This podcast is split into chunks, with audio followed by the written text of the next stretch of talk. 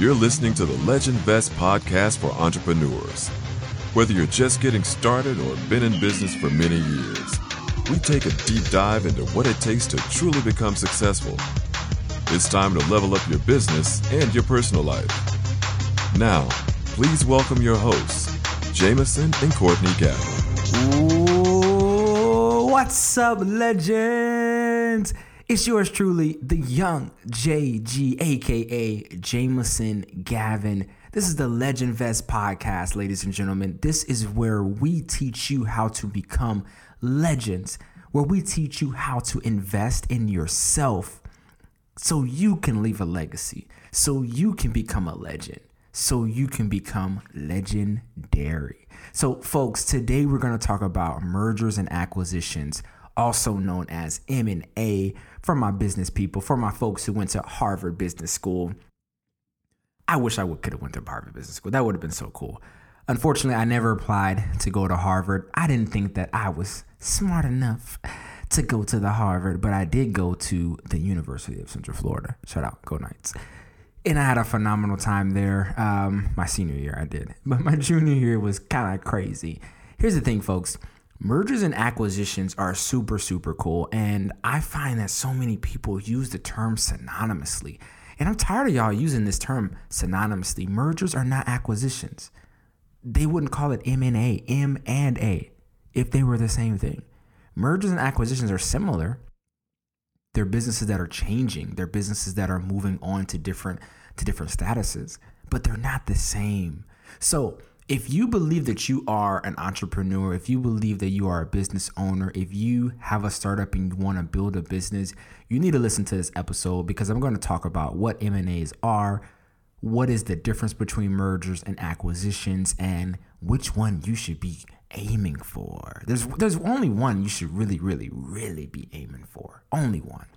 And we're going to talk about that. So mergers and acquisitions. Listen, folks, the merger is a process in which more than one company comes together to work as one. So in a merger, you could have 1,000 companies that combine, come together like a flipping transformer. If you know Transformers, if you're an 80s baby like me, you know what Transformers are. So Transformers coming together to make a super transformer and knock out the bad guys.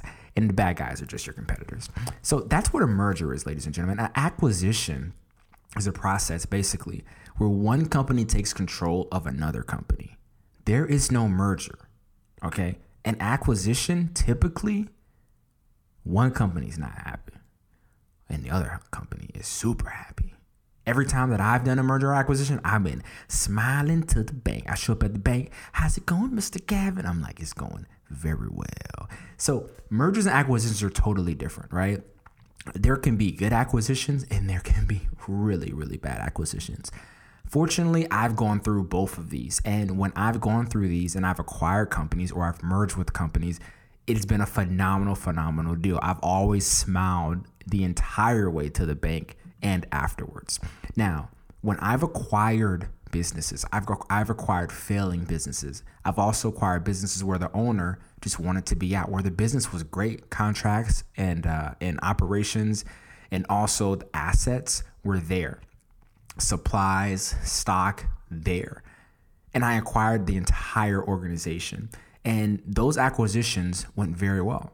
Now, the mergers that I've been in also have gone very well.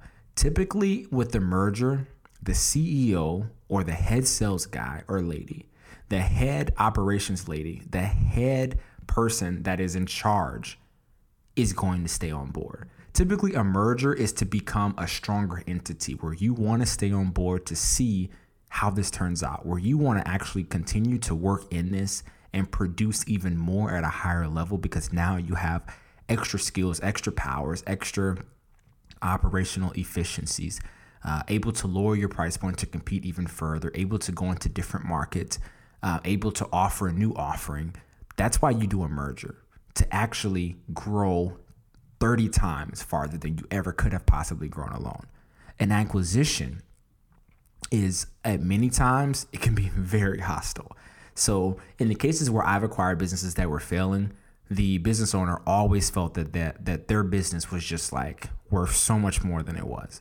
And so I had to be realistic. Hey, I mean, look, you know, you've been losing, 8% for the past 7 years. You've been trending downward 8% for the past couple years, man. I always tell them, I would love to pay more for your business. I would love to pay. If I'm paying more for your business, that means your business is worth more. I'm not trying to shortchange a guy on an acquisition. I want to pay you what your business is worth. Because if I'm paying you more money, that means that I'm going to end up making more money, right? So when you have a hostile person and the business is being sold for much less than they believe that it should be sold for, those types, typically I've seen, they actually take a little bit longer than you would think. When the business owner knows, man, I screwed up. I just need to get out of this thing. I'm ready to retire. I'm ready to move on. This is not what I want to do. This is not where I want to, be spending the time or the rest of the years of my life. Those acquisitions go very quick, extremely quick. They're okay with the numbers. You explain to them why you're pushing this number. They're always going to have what they believe is the value of it. Very rare do you agree on terms initially. Very, very rare. But when you do agree on terms and that business owner is motivated, they're ready to get out, they're truly tired of it, they've tried before to sell it, couldn't sell it or whatever, and then now you're presented and you can solve their problem, that's when those things go well. And so whenever you look to acquire a business, this is going to be the same for the folks. I guess I want to be delicate in how I say this. This is going to be the same for the folks. Screw being delicate. This is going to be same for the folks who don't really give two flying flips. They just want to buy a company. They don't really want to build the company. They just want to buy something that's already standalone, ready to rock and roll. They just want to flip a switch and then start making money. You're going to be more on the acquisition side. Whenever you're looking to purchase a company or acquire or whatever, and you're just looking for that side of it, flip a switch and go, the key thing that you must understand, many businesses that are for sale today, especially with the online platforms, right? You can go to bizbuysale.com. You can go to transworld.com. You can go, there's many places that sell businesses. You can probably go to Craigslist.com, okay? You must understand that in these type of entities, many times the business owner understands something that you don't understand. Whenever I've done an acquisition, I've only done acquisitions in businesses that I understand completely, where this business owner is not pulling the fast one over me because I understand what it is to be in their shoes. I understand what they're doing wrong. I understand why they have not succeeded. Not only do I understand it, but I have the solution to the problem. So when I acquire it, I know that I made money. It's very similar to real estate, ladies and gentlemen. You have to understand when you do the deal, when the dotted line is signed, that, man, I made money on this deal. If you don't feel that way, that this is going to appreciate, just like in real estate, if you don't feel that you made money on the deal, you're in the wrong deal. If you think, okay, I purchased this company, now I got to work. I got to work my butt off to make it successful. That's not a great deal. You have to know from the moment you make the deal that this is a winner. It's either a winner or a loser. There's no ties in business. You're either winning or you're losing. So in acquisitions, you got to understand that. Now, in mergers, everybody's coming together to be a stronger entity. Typically in mergers, a new business name is given. Right? So you can either make your both of your last names, the business, like Barrett Jackson, two last names, and you can actually put that together. I was actually headed up to Barrett Jackson. I wanted to buy a 1969 Camaro. And unfortunately, this was my first time going to Barrett Jackson. I was not prepared. And I submitted my application on Thursday. The event started on Thursday. Application didn't get approved until Friday. Had the cash money in my pockets, in hand.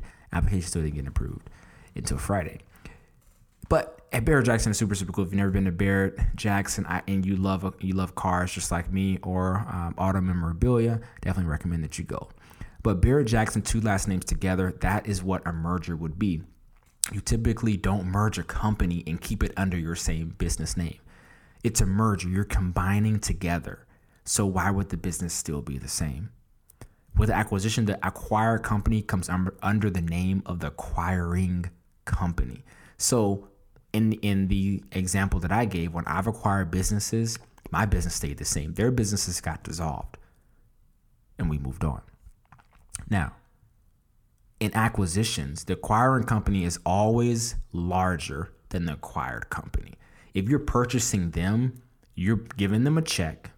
They deposit that check. Bank is closed. Their business is closed. It's yours. You have all of their assets.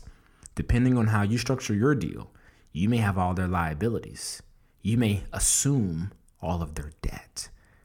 You may assume their loans. So you have to really be careful in acquisitions and be very, very diligent on making sure you get the terms that you want. So I hope you understand what mergers and acquisitions are. Like I said, you want to be typically on one side of this. You don't want to be on the side that's being acquired from an acquisition because your business is failing. If your business is successful and you just want to get out, this is your goal. You build businesses, then you sell them, and you're like, I don't want to stay on board, then that's fine. And that's the side you want to be on. But you do not want to be on the side that is selling your assets, that is selling your product, that's selling your contracts, all the hard work you've done because your business is failing. That is the place where you do not want to be. And that's not becoming a legend. So remember, folks, mergers are not acquisitions, and there is only one side of this coin you want to be sitting on. I hope you learned a little bit of something today. Do not use the term mergers synonymously with acquisitions. And the one thing I want to leave you with today, I'm always going to drop something at the end of the episode for everybody who's listening to the end, is this. I teach people, those who I mentor. Right now, I'm mentoring about 7 people, the most people I've ever mentored at one time. I typically only like to mentor about 3 or 4 people because it does take time. Everyone wants to meet with you. Everyone wants to, get advice, and that's natural. And I have many mentors. I have about 10 mentors who I try to listen to, and their time is very, very valuable. Some of them are Fortune 100 companies. It's just truly phenomenal. I remember one of the mentors, the wealthiest mentor whom I know, is a CEO of a Fortune 100 company. And his time is very, very valuable. And so typically I have to change my schedule just to get on his schedule, or actually have to go out and spend time with him when he's on vacation, and we'll go out. He has a vacation property up in the North Georgia mountains. We'll go out there and we'll shoot guns and things like that. And it's just truly, truly fun on his property. But, one of the things here that I teach my mentees is this. Whenever you build a business, you must build that business from day one to sell it. And so typically they ask me, well, how do I build a business from day one to sell it? And they say day one as in the day that I'm writing it down on a piece of paper, where I'm writing it on the back of my hand, or, I'm writing it on a dollar bill. And I say, well, it needs to be $100 bill, right? If you're gonna have some cash on you, you might as well have 100. It's so funny, I kept a $1 million check in my wallet when we first started our business together, and I kept that in my wallet for almost like 2 or 3 years. And the check was like, because obviously you're it gets wet and you're just out in the elements and just things happen sitting on your wallet every flipping day. And the check is like matted around the sides and stuff like that. And 3 years in, we're doing $1 million already. Over $1 million. And then I'm looking at this check and I'm like, man, why didn't I put like $100 million? It's just kind of funny. But, when you're building your business, how do you make sure that you're building it from day one to be able to sell it? There's only one way. And that's to think about the end at the beginning. It can be very difficult to do that. Some people just think about winning the lottery and they're thinking about the end, right? They're thinking that it's just going to happen easily. It does not happen easily. There will be a process. There will be ups and downs. I'm working on a flipping massive contract right now. Massive, massive. When I'm talking about massive, I'm talking about flipping massive. I'm talking about almost $1 billion massive contract that I'm working on. And from day one, I knew that this was going to be a long process. This was going to be years in the making. This was going to be ups and downs, side to side. This was going to be a lot of moves played. And we're now about to reach the end point of this. And when you're building that business, you have to look at the end. Focus. Don't worry about things that are not necessary to be worried about. So when I speak to my mentees, I tell them, when you're focused on building this business from day one, you cannot build it just for the money. If you're building this to say, hey, I want to become a multimillionaire, you're not going to make it. Very few people I know who say that their number one goal is just to make money in whatever business they're doing, they don't make it, unfortunately.